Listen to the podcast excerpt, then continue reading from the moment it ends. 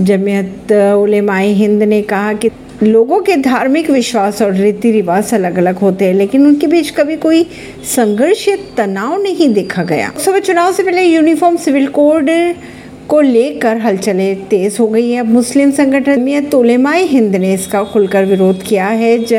जमियत ने दावा किया है कि समान नागरिक संहिता संविधान के तहत मिली धार्मिक स्वतंत्रता के खिलाफ है। साथ ही जमीयत ने ये भी कहा है कि इसके खिलाफ सड़कों पर नहीं उतरेंगे और इसके बजाय कानून के दायरे में रहकर हर संभव कदम उठाकर इसका विरोध किया जाएगा।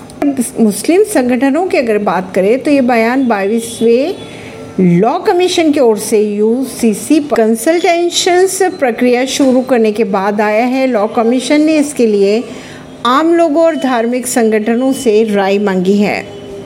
जमियत तुलेमाए हिंद के एक बयान के अनुसार यूसीसी का विरोध करता है, क्योंकि पूरी तरह से धार्मिक स्वतंत्रता और संविधान के अनुच्छेद 25 और 26 में नागरिक को दिए गए मौलिक अधिकारों के खिलाफ है। लेकिन एक और उन्होंने ये भी कहा कि हम सड़कों पर उतरकर विरोध नहीं करेंगे। जमीयत ने आरोप लगाया है कि यूसीसी की मांग और कुछ नहीं, बल्कि नागरिक को धार्मिक स्वतंत्रता को कम करने के लिए जानबूझकर किया जा रहा है प्रयास। मंदिर ने यह भी कहा कि भारत जैसे देश में विभिन्न धर्मों के अनुयायी सदियों से अपने अपने धर्मों के शिक्षा का पालन करते हुए शांति और एकता से रह रहे हैं।